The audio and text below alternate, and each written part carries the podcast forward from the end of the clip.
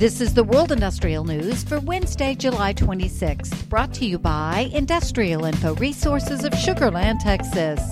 Cleveland Cliffs Incorporated, the largest steel supplier for the U.S. automotive market, expects capital expenditures to be around $700 million in 2023, 2024, and 2025, down from 900 million in 2022.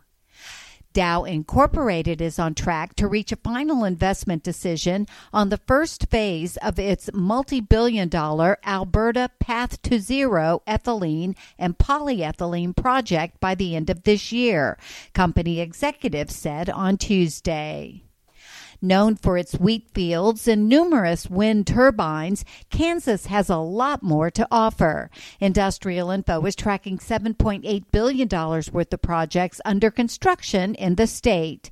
The industrial manufacturing industry leads Kansas in terms of project value, while the food and beverage industry leads in the number of projects underway.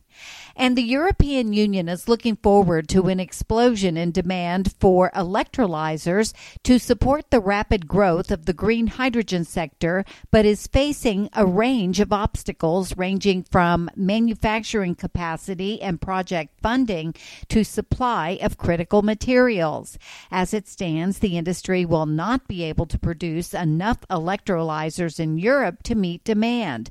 According to the latest State of Play update from the European Clean Hydrogen Alliance. For details on these and other breaking news, read the full stories at www.industrialinfo.com. I'm Peggy Tuck, reporting for Industrial Info News.